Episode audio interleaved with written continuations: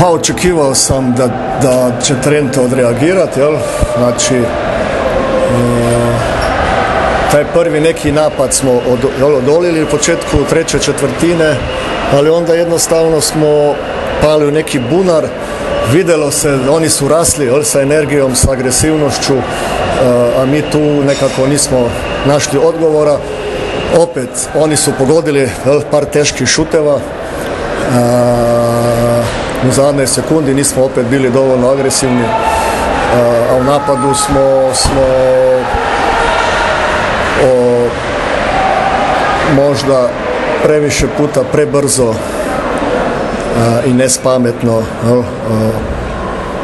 završili napade, tako da je tu biti malo nas je porometio, ajde Andrini faul, onda kad smo ga vratili nije bio u ritmu, ali neću sad njega, mislim, svi... Šteta je jako dobro izgledao veći dio utakmice. Prerano smo poveli, malo nas je to uspavalo i onda se nismo mogli više vratiti. Isto kriterij, mislim, neću komentirati, ali